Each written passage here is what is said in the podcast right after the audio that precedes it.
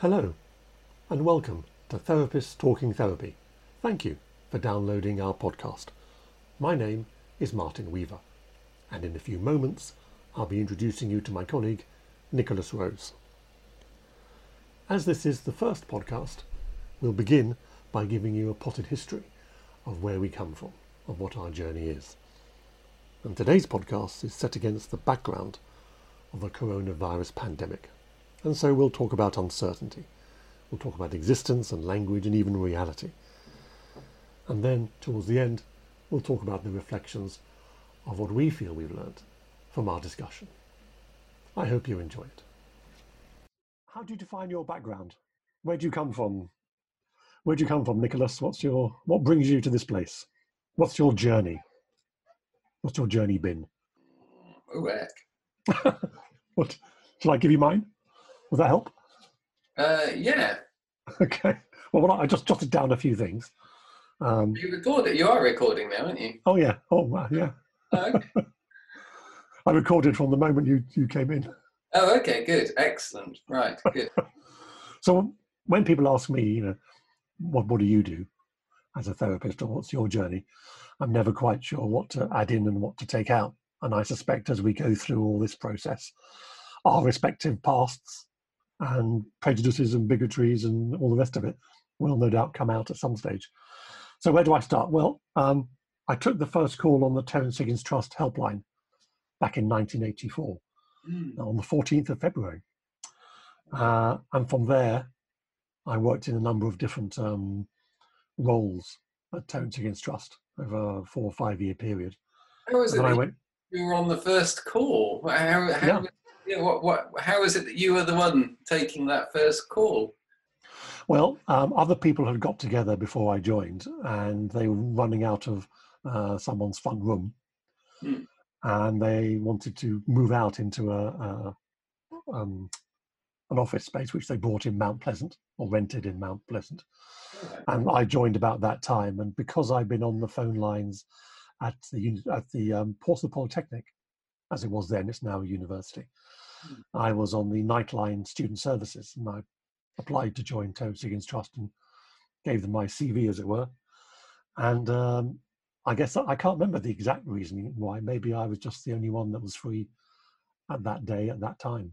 Right. So I turned up, and the first call was from a, um, a couple uh, whose friend was coming from America, Right. and they wanted to know what kind of precautions they should take to look after him and look after themselves as well.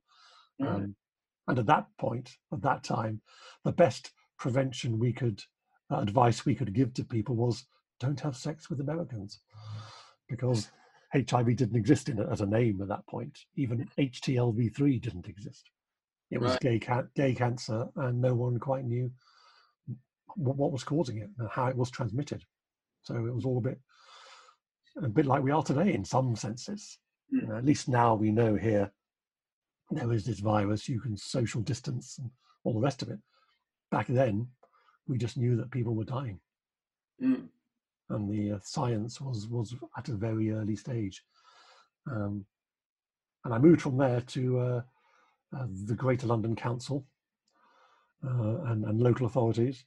GLC. Yeah, and I worked under Ken Livingstone, Right. um, and then into the National Health Service as one of the first AIDS workers Mm. um, on, on HIV and AIDS and drugs and alcohol. Um, and I was there for 11 years, doing various bits and pieces at a regional level and then at a, a district level. I commissioned the first two, uh, they were called STD clinics in those days, sexually transmitted diseases. Now they're called sexually transmitted infections um, in the Royal Borough of Kingston and the London Borough of Richmond. So I Right. commissioned two clinics, and they're still running the Wolverton Centre in Kingston and the Roehampton Clinic in Richmond.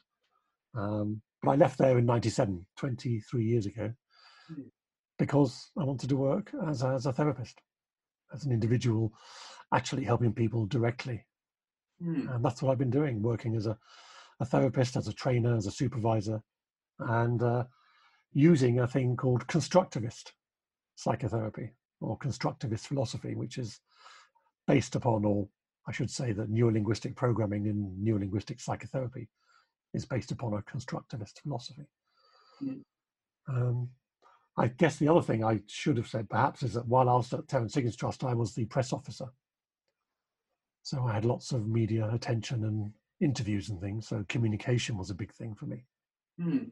So hence doing this podcast is a an extension of that because in 1984 the NHS didn't uh, the NHS the internet didn't exist. Mm. So none of this could have been done back in 1984. Now we have that possibility. Right. Yeah. Yeah.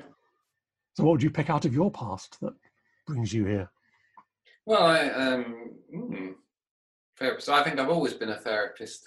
I think I was. I think I was. Uh, I was uh, trained as a child to be a therapist, but without a, a college to train me, and uh, and then I went into the business world, but interested in psychology, so marketing.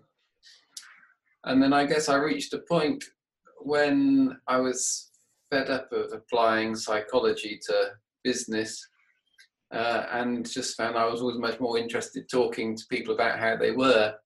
Mm. So um, meetings were all very well, but what I really enjoyed was finding out uh, about people's lives and uh, enjoyed having those conversations. So I left the I left the business world. Um, I wanted to be a casting director actually, or a human rights lobbyist. So um, not that there's a, a difference between the two.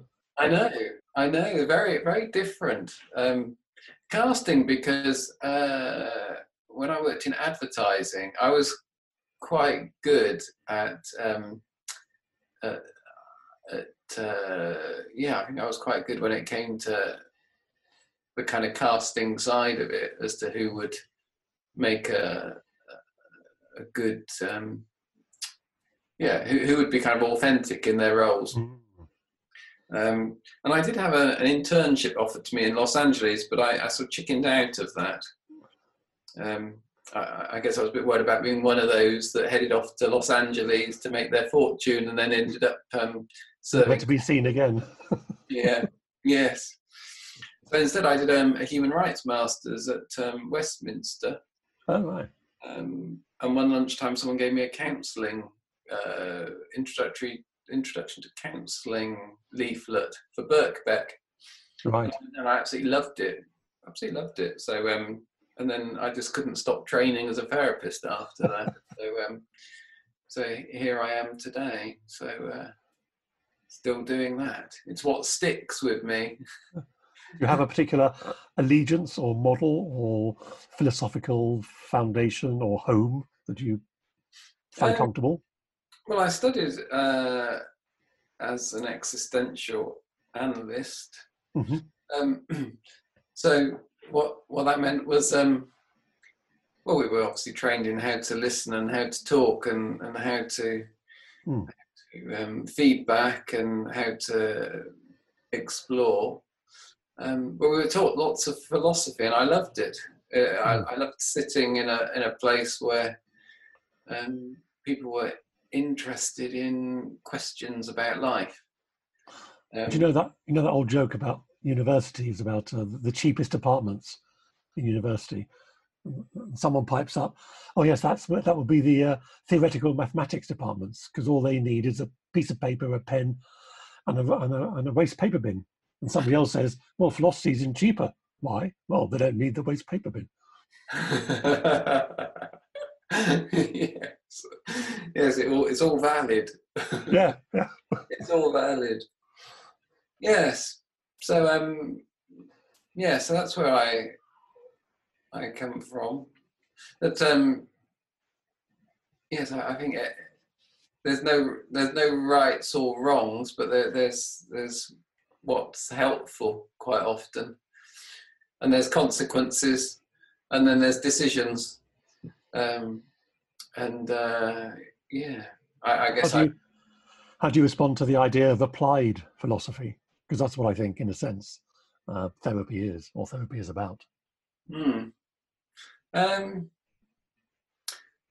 I don't know. I always think it depends on on whether somebody is interested uh, talking about a theory or a, uh, a philosopher or uh, being philosophical. Um, so some people do want to ruminate, and others want to very be very directive, I suppose, for themselves about what uh, what needs to be um, sorted. Um, so I, I, I, like philosophy from the point of view of it, um, uh, it always reminding me that there isn't any one specific truth. I find that very supportive. Although I guess you have values that actually direct, perhaps, some truths that are more acceptable than others. Um, meaning? Well, uh, well let, let's segue, as they say, into this podcast. You know, here we are in the, I don't know, are we in the beginning, the end of the beginning, the beginning of the end? The you know, two certainly two months into the coronavirus pandemic, and I haven't got the clip here, but we can probably find it with Boris Johnson on Good Morning saying, "Just take it on the chin, allow the the virus, the disease to pass through the community, herd immunity." The consequence of which, of course, is that those that can't survive die off, those that can survive survive. So, from a philosophical point of view, you know, we've decided, I guess, that actually we need to look after people, that we shouldn't just open up, allow those people to die off, and continue along our way. So, I guess that's what I mean by some truths being more acceptable than others. Mm. Well, I, I suppose um, uh, I, have watched the unfolding of things, uh, seeing uh, lots of different things said, and then feeling quite curious as to what what they actually mean. That um, uh, I, I, suspect that um, it's only only if we get to see the written instructions the written directives that uh, we can really know uh, what what's meant. Um, that uh, is a watching Keir Starmer um, be very forensic is, is very refreshing. I, I, think that not to not to accept bluster and to accept um, if you like sort of meaningless slogans, but to say well exactly what what what is the instruction here? What is it people are being told to to do? Um, that uh, I think often we need to return to the, the very specifics. Um, yes, so I, am I'm, I'm uncertain as to, um, and we're talking about uncertainty. I'm uncertain as to whether there is a, a sort of um, uh, an overarching philosophy that's been applied by those in, in government. Uh, it's, it's one of those things that we will find out 20 years down the line, probably. when they release all those papers that are hidden at the moment. Well, yes, I think um, from I remember when I studied uh, international law that um, when it comes to corruption, the um, average amount of time for corruption to be uncovered is 20 years. Mm. So um, yes, things do remain hidden. Um, so, so what happens then when your clients come in and they say about this uncertainty and chaos? Are they looking to you to provide those answers, those uncorrupted truths, the directions? And if they are, how do you respond to that? Um, are they? Uh, I don't know. The, you don't know how you respond, or you don't know if that's what they're asking. Well, I don't know if that's what they're they're asking. Um, True. None of my clients have actually come through and said, "Tell me it's going to be okay." Hmm. And it's about weaving their life story and their narrative in this stormy chaos mm. that's happening. How to keep a sense of self and a sense of direction and purpose mm. when, to, to all intents and purposes, it all seems to, if not been taken away, it seems to be kind of slipping away. I suppose what I keep an eye on is um, I, I, I, I'm, I'm always curious as to how people are responding to situations and um, and then look for uh, possibilities where um, people might be responding because of the situation. Um, I often think about how people can um, be uh, upset with themselves for feeling in a certain way, um, and and uh, and yet their context, their story can be huge, um, and so how people can um, can get uh, distressed and get upset about things, um, but really they're upset about their res- response to it. Um, you think they think they should be having a better response? Yes, yeah, they, they, that um, quite often people are not very kind to themselves about their feelings. They, they can be anxious about being anxious. um, and uh, from, from an existential point of view, a philosophy perspective, um, the, the potential for an underlying anxiety about us existing and, and how that means that we're, uh, we're, we're kind of driven in a way by our existence to do something with it. Um, hmm.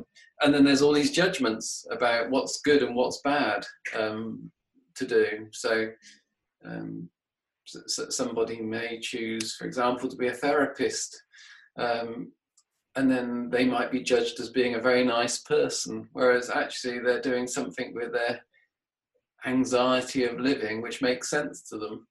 Um, doesn't necessarily mean that they're a nice person. so people one, be um, judged and misunderstood, I think. But one might argue that as a therapist, their choice, if it is a choice, is to accept existence and then to work out how best to make that existence as um, well recently i've read somewhere about how happiness is about peaks of excitement or peaks of emotion mm. and hmm. that perhaps we should talk about contentment more and being a therapist is a way of accepting that i exist and therefore what's the best way the most efficient way or the the way that speaks to me and meets my values and morals in a way that gives me a sense of contentment of well this is where i am mm. words are funny things aren't they because um, uh, our language is structured that uh, things are either positive or negative quite often so contentment is positive discontent mm. is negative um, and then a, a, lot of the struggles around life are, are, are put in negative terms so in, in mental health, all these disorders, mm-hmm. but um, it's always about um, what's wrong and what's deficient and uh, what uh, what are the symptoms. Never about strengths and um, uh, just pure phenomena. Um, but that, but the, the whole point about problems and deficiencies in this capitalistic world is that if there's a deficiency, then that deficiency can be rectified, and there's a financial cost to that. Mm. You know, capitalism recognizes and values that which is rare. Mm. And the idea is that success and happiness are rare things. Um, and I think that's why one of my bugbears about our profession is that we talk about treating people, because I think that's very much a kind of capitalistic way of having a product to satisfy a need rather than educating people, providing perspectives and skills and knowledge for clients for themselves to make their own decisions. Because hmm. I like the word patients, because it, it, coming from the Greek of someone that's um, enduring, and yes, people are with us and they're enduring something until such a point that um, either it's not to be endured or they they they decide that um, they don't need a therapist to endure with anymore. But clients is a is a, a word more associated with a sort of commercial mm. business. Although one might argue patient is a word that's more associated with the medical model, and there mm. is the doctor and the patient and the thing that is wrong. Mm. Yes, and so what do people want to be called in that case? they want to be respected. There was another, um, was it Ferrop Sand. Sand. someone who was in therapy, a therapsand. Oh, there's an Alisand, isn't there, from the Oh, uh. Maybe I'm thinking of an Alisand. Yeah. yeah, from the Yeah, psychodynamic profession. yes. Yes. Someone who receives analysis. Yes, but of course it's so important because people y- will will take on words. So talking about chaos and uncertainty, how, how language is a, is a way of uh, kind of providing a reassurance quite often that um, Well, I suppose if we take it one stage bit further back, in the sense that from a constructivist point of view, language creates our reality. mm, Now, is your reality one of herd immunity, or is your reality one of protecting the vulnerable? mm, And so, how you use those those words, mm, you're going to create a different reality. Which is why, I suppose, we do have these different political parties. They have different struggles towards different realities. mm. I, I I always think it's um, intentionality that's the the important thing. That um, faced with uncertainty and chaos, and it is natural for people to to look for solutions.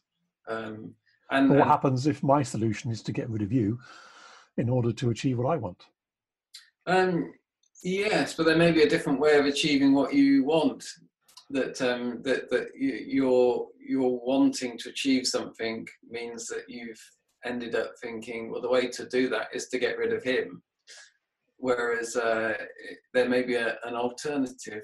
So the idea of herd immunity um, is a solution, um, but the intentionality behind it, um, if it's explored, effectively maybe means that it, it's possible without others being hurt. So um, yeah, it's uh, intentionality. I, I think is often missed. And of course, in our work, especially with couples, when somebody says something um, to a partner, well, what what were you intending there? And often the intention and what what's received is so completely different. Hmm. Um, and and uh, yeah, if if the conversation had been about the intentionality, um, Well, that brings us down to empathy and rapport, doesn't it? Understanding how your communication is going to be received by the other person. And if you're in stress or in pain, then your communication, your intent perhaps is to um, communicate that stress and, and pain. And that may very well push or direct or um, create distress and pain in, in the other person. Hmm. Well, that assumes we can be empathic if we're in pain ourselves, of course, maybe. Well, I don't think you can be, and that's Mm. part of the problem. You know, it's about when you have empathy, then you have an understanding about the consequences of your communication. But if you're under stress, Mm. then all you want to communicate and have validated is your stress. Mm. And if you have two people under stress at the same time, I guess that's why it takes the third person, i.e., the therapist, to create a different dynamic. Uh, yes, yeah. I, I mean, I, I, always think it's really difficult to, um, well, to make any any statement at all, really. Um, but uh, I, I know that if I if I write something, uh, or if a journalist asks me, then th- there's something about having top tips and uh, but I'm just always really interested in in the experience of the person. So I always find I'm frustrated when it comes to. Um, that's why I like to be in a room with someone because I like to find out what it's like for them. Because um, then we can develop their top tips, their five top tips. there perhaps is the beginnings of a different kind of um, top tip, a structure, which is that self-awareness. yes, starting off with oneself has, Yeah. has to be the starting point. Yeah. So, in in some senses, you might ask people, "How are you responding to the the coronavirus epidemic, pandemic, and then ask, so what does that tell you about you? Where does that come from? Is it because this is a a, um, a situation you're familiar with, power being taken away, uncertainty, chaos, things happening outside of your control, or is this completely new? And in either one of those situations, Mm. then there's an understanding or the beginnings of an understanding of a this is why you're responding the way you are, Mm. which then raises the issue of what has to happen for you to do this differently. Mm. A lot of my clients simply either don't have the language, the words, and that's usually men, but not exclusively. And um, I think most of them haven't been trained as we have in our own physiological responses. Trained? What? What? What? Um. What? What? What's what? What do you mean by the, the training in the physiological? Well, maybe I'm talking about me specifically now. I don't know that if you went into the street and asked people to point to various organs, heart, spleen, lungs, kidneys, whether they could do it or not. And therefore, when they have responses, mm, uh, tightening in the chest, uh, raised heart rate, butterflies in the stomach, Mm. All those emotional labels, Mm. would they understand that actually a lot of most of that, if not all of it, comes either from reactions through the spine or through the, the limbic system, which they can actually influence themselves mm, rather than, oh, but I always do this, or this is just how I am. mm, or not even having any concept in their mind that their body has a structure, has organs, and that their mind, their thoughts, through their thoughts, they can influence those responses. mm.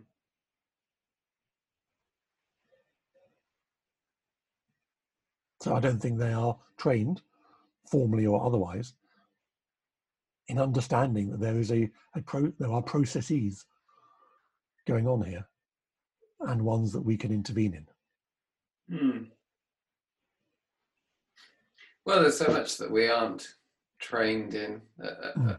about um, our bodies and uh, about others, and um, yes, makes me think of the education. Um, well, the the, the, the growing uh, the growing focus on education and um, the importance of uh, children being taught about emotions and thinking and bodily sensations. Um, something which was, uh, I think, missing from education when I was uh, when I was young. It was the four R's uh, and no soft skills, no emotional intelligence, all of that uh, kind of stuff. Uh, In fact, uh, in fact, the, the the first time you and I probably even heard about that was perhaps the Naked Ape. Do you remember that book that came out in the seventies?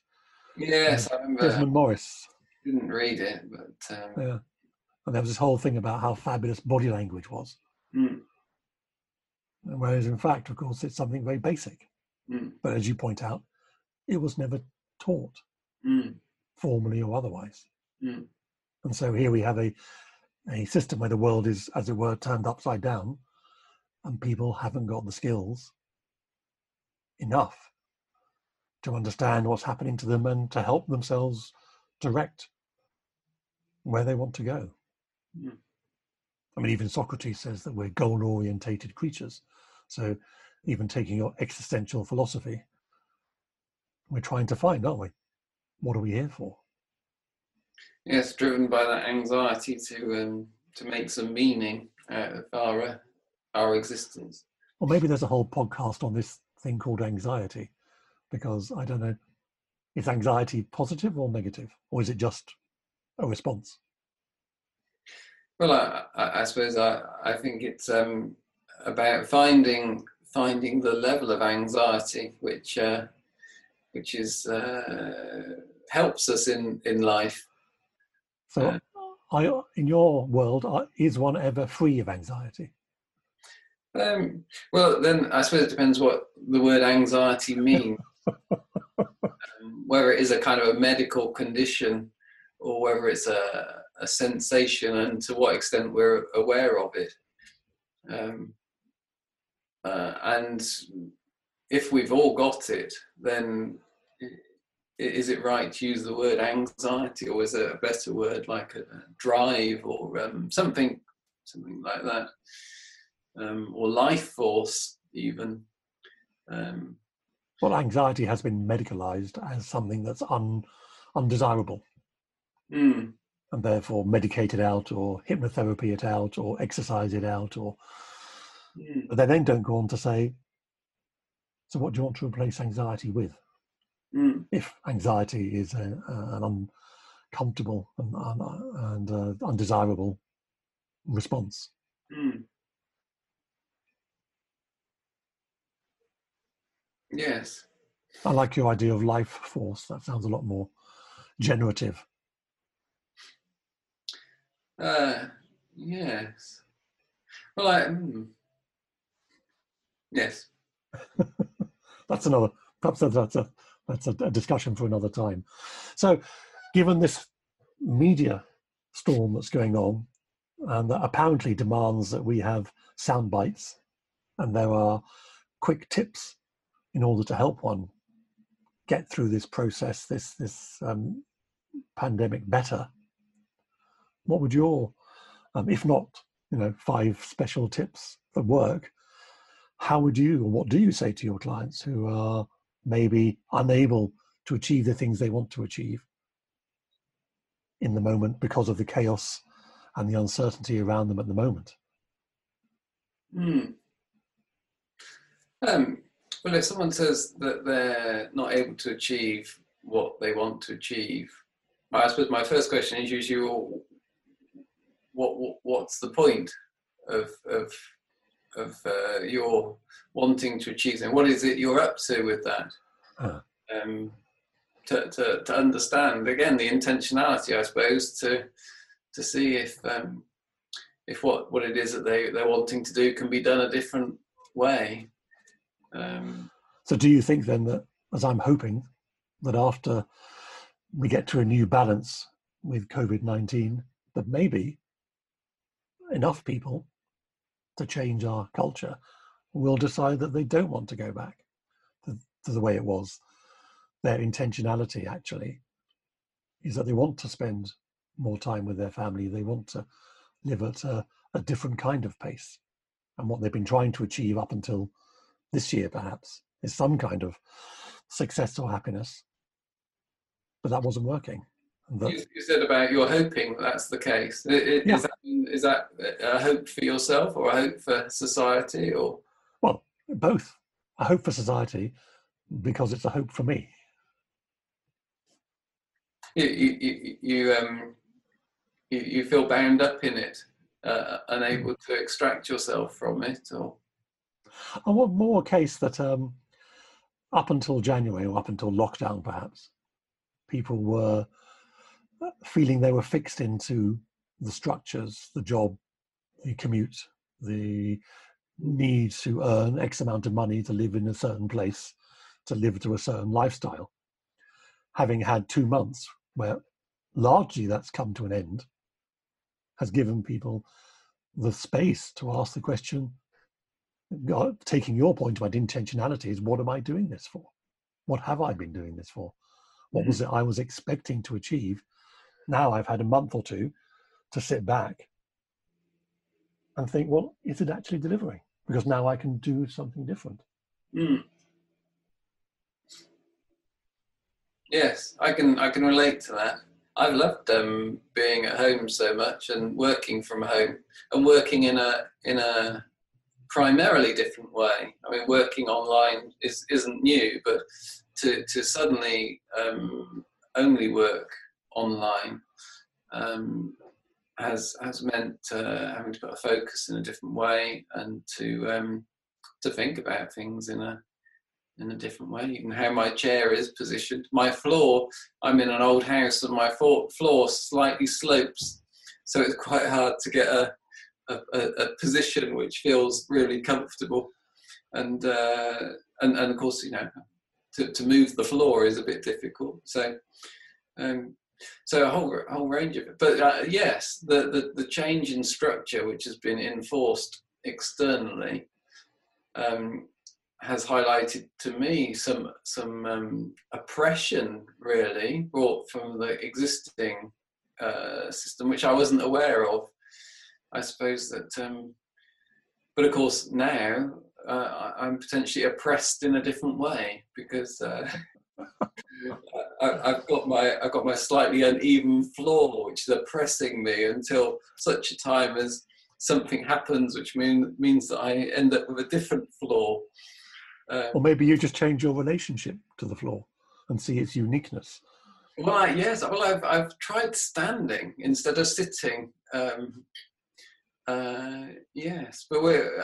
I, I suppose um, I was thinking that uh, our our external structures or uh, the external demands are so powerful that that uh, as much as we uh, think we've got control, um, what we haven't got control over, I would say, is the we, we don't have indefinite energy mm. mm. in order to, to change everything that we would like to to change. That uh, uh, there's always a degree of well, you know, we're, we're limited as well. So what is the balance from limit and um, you know, because I, I need to eat, so I can't say, well, I'm not going, I'm not going to eat now because that takes up too much time. I can't do that. I'm not going to go to the toilet. Uh, I'm going to stop breathing because that, um, that that's too much energy. Um, so but, you could, but you could say, I don't need to do this job. I could take a job with uh, less stress, mm. potentially less income, and then maybe live in a different place. Mm. But then it's knowing that the job is is stressful. It's often it's uh, it's really is only when we're in a different place or a different position we realise the extent of the stress. I, I, yeah. I really like the word oppression. Um, because uh, I think we I think I think we do oppress ourselves so often. Not everyone, uh, but I, I, often think um, I know I oppress myself. Um, I've mm. limited myself over the years and found at times, oh, I could have. Why why didn't I do that earlier? And and then I think that's what a lot of people that come to see me um, are oppressed in different ways. Um, I think. Uh, in uh, constructivist terms, we might call that limiting beliefs. Limiting beliefs, yes. Sedimentations in the existential analysis uh, field. Sedimentations. Yes, that we, we, we, we accept kind of things and they become sedimented. Um, Sediment to me is that kind of stuff at the bottom of rivers and layers of the, the, the sediment that just, I guess, yeah, it's a foundation that builds up over time and then becomes unchallenging or unchallengeable? For me, it was what's at the bottom of a wine bottle. now that I could go with. That's,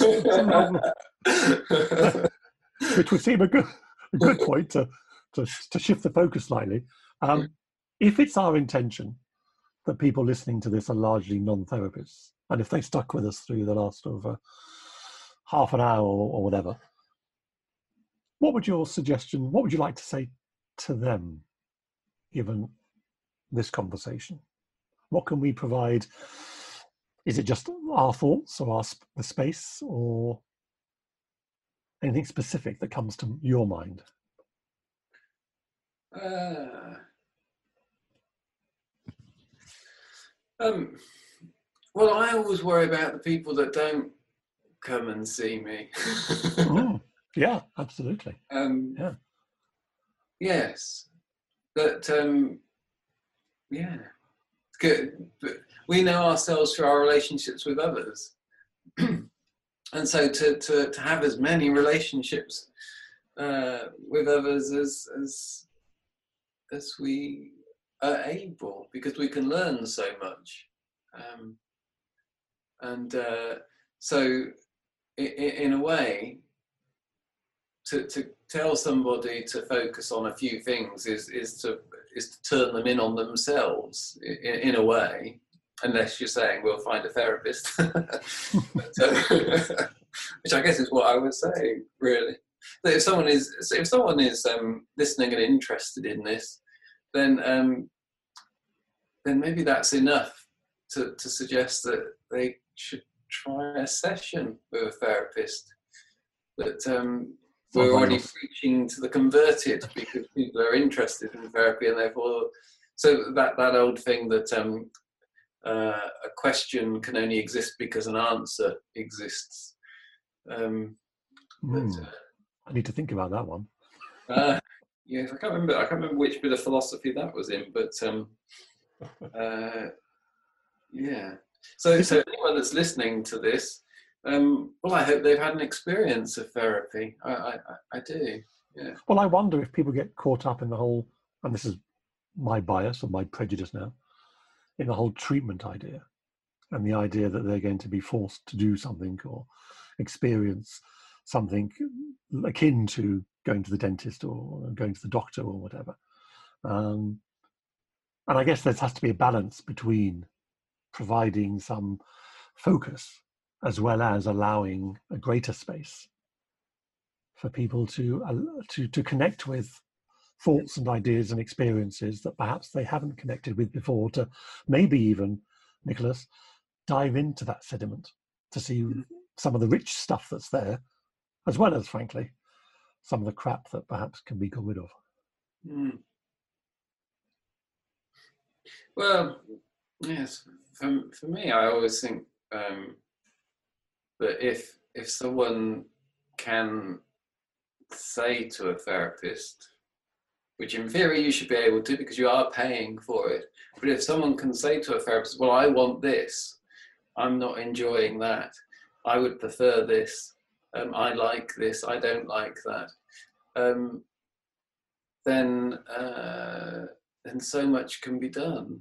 Um, Assuming, of course, and I, that that's the starting point, that actually I want this or I don't want that is where you dive into that kind of sediment. Because when you filter through that, you find that the thing you started off with isn't ultimately what you want, and where you end up might mm. be somewhere far away from your original thoughts or ideas or your original oppression, to use your word. Hmm. And then, of course, all of these therapeutic structures and words are sedimentations in themselves. So, um, whilst we hope that they're helpful, um, yes, it's always that, uh, that, that, there's there's no specific truth in any of them, just guidelines to get somewhere potentially. Although maybe it's about they are maybe that's the problem that they are perceived as being truthful, and mm. there's no way out of truth. And then you and I come along and say, well, actually, language is what helps us create our truth. What is it that we intend?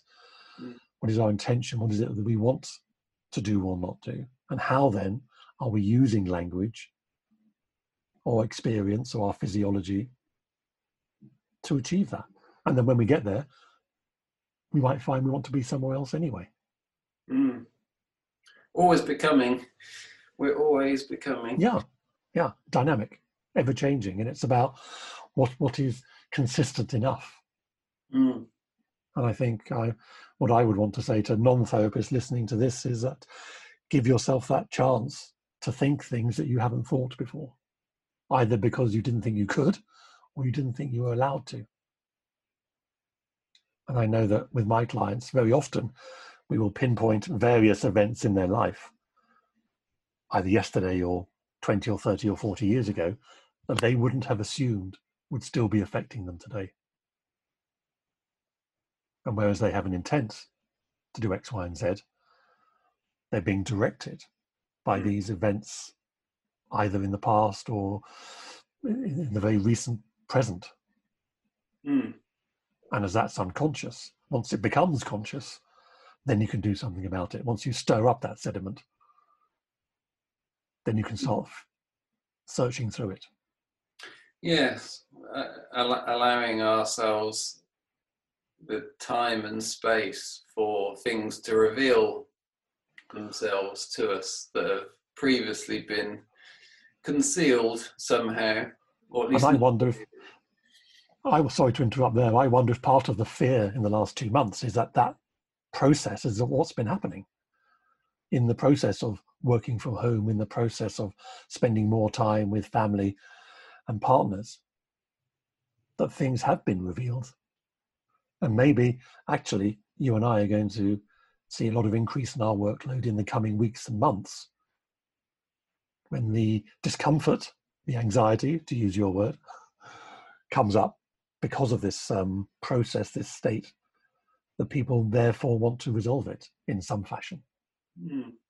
Well, if if um, if we think of um, uh, a loss, um, so the the the, the lockdown um, in effect meant that we we had lost life as we had understood it, and the hmm. pandemic mm. also that um, there there has been a a loss there, and so there there is a a sort of recognised sort of phenomena or uh, um, kind of experience for, for people. Of, of course, everyone experiences it differently, hmm. but um, of course, it's usual that if there's a bereavement, someone will end up uh, in, in, the therapist's room uh, months afterwards, not the yeah. day after.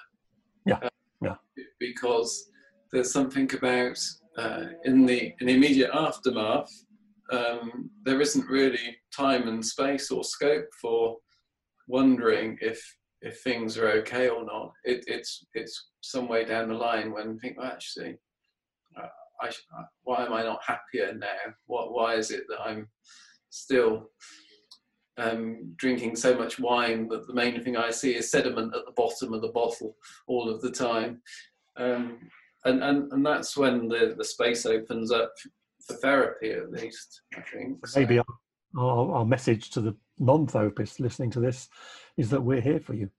We're here to provide that space to support it guide it perhaps on occasion but be guided by you the client as well or the patient as well in order to explore those intentionalities to explore those anxieties those limiting beliefs in order to reframe them in order to keep the ones that are useful and maybe even provide some ones that might be more useful. Mm. Because I was thinking, um, let's talk about PTSD at the moment. well, of course, um, technically speaking, PTSD is something which is experienced after several months of um, chronic anxiety. Um, and so some people might wait until PTSD is diagnosed before seeking help. But what I would say is if somebody is struggling and um, and they think that speaking to someone might be useful, well then just do it. Just yeah. you know, just don't do wait for yeah. diagnosis. If um, it, yeah. And we're here to hold yeah, that. Yeah. And I think uh, maybe just a point to to end here on is that uh,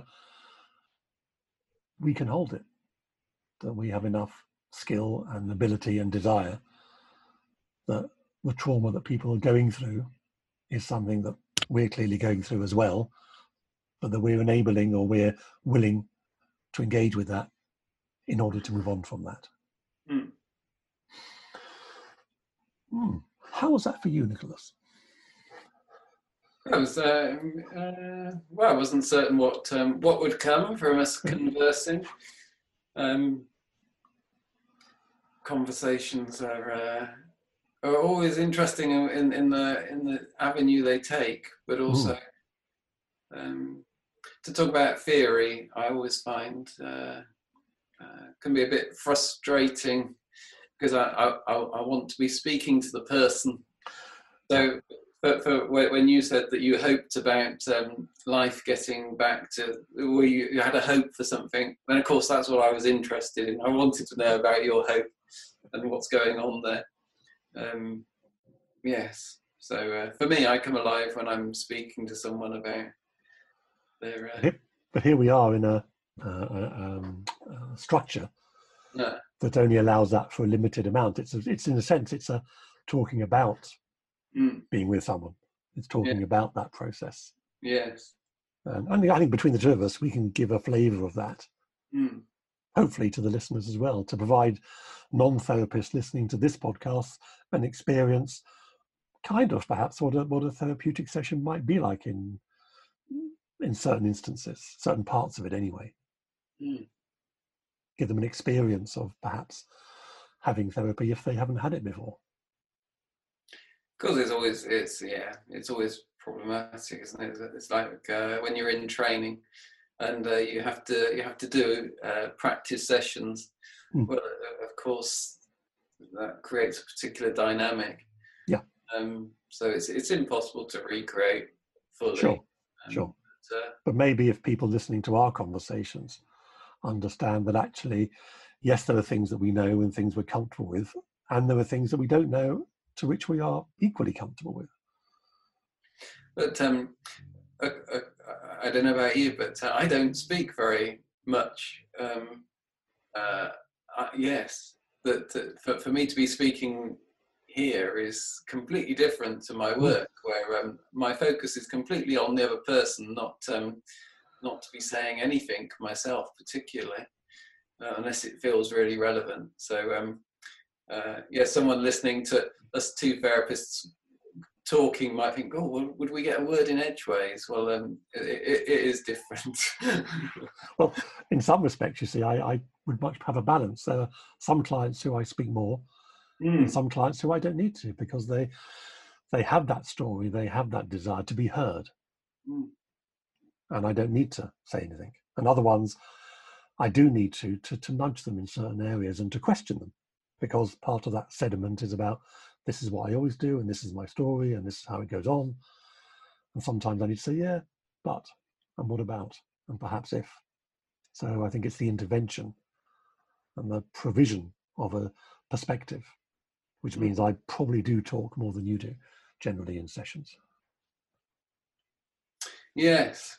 I suppose I think of it as dancing and, and the mm. style and speed of the dance um, I, I, I, take from the person who comes to see me. Some people, it might be uh, a slow dance, some might, might be a very fast and energetic dance. Um, some it might be quite technical dance, others very hmm. free flowing, structured, unstructured, um, close, sort of separate. Um, sometimes you can mm. dance with someone over the other side of a dance floor. Sometimes it's a slow dance and an intimate dance. It's always so different. Well, there we are. That's the end of our first podcast, and we hope you enjoyed it. Join us again. That's me, Martin Weaver, and Nicholas Rose, in our next podcast, where we'll be talking about ending therapy, how to know when to end therapy, the best way to end therapy, and how when perhaps stopping it suddenly might not be the best idea. We look forward to talking with you then. Take care. Thank you again for downloading Therapist Talking Therapy.